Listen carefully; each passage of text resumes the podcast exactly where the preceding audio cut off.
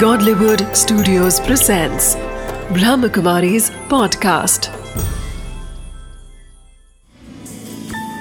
Wisdom of the day with Dr. Girish Patel.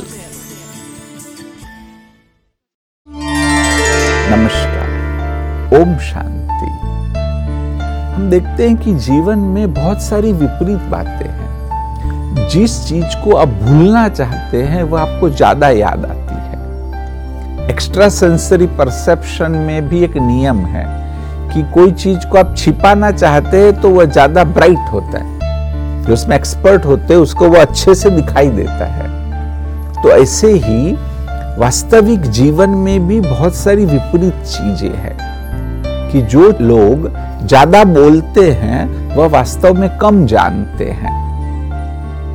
जो ज़्यादा जानता है, वह कम बोलता है।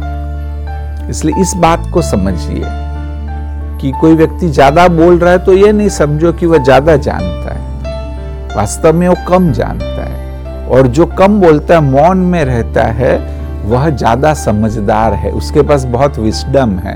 वह ज़्यादा जानता है। इसलिए विस्डम ऑफ़ द डे है। बहुत सारी विपरीत चीज़ें हैं। उसको गहराई से समझना चाहिए, तब ही हम जीवन को भी सही अर्थ में, व्यक्ति को सही अर्थ में जान पाएँगे।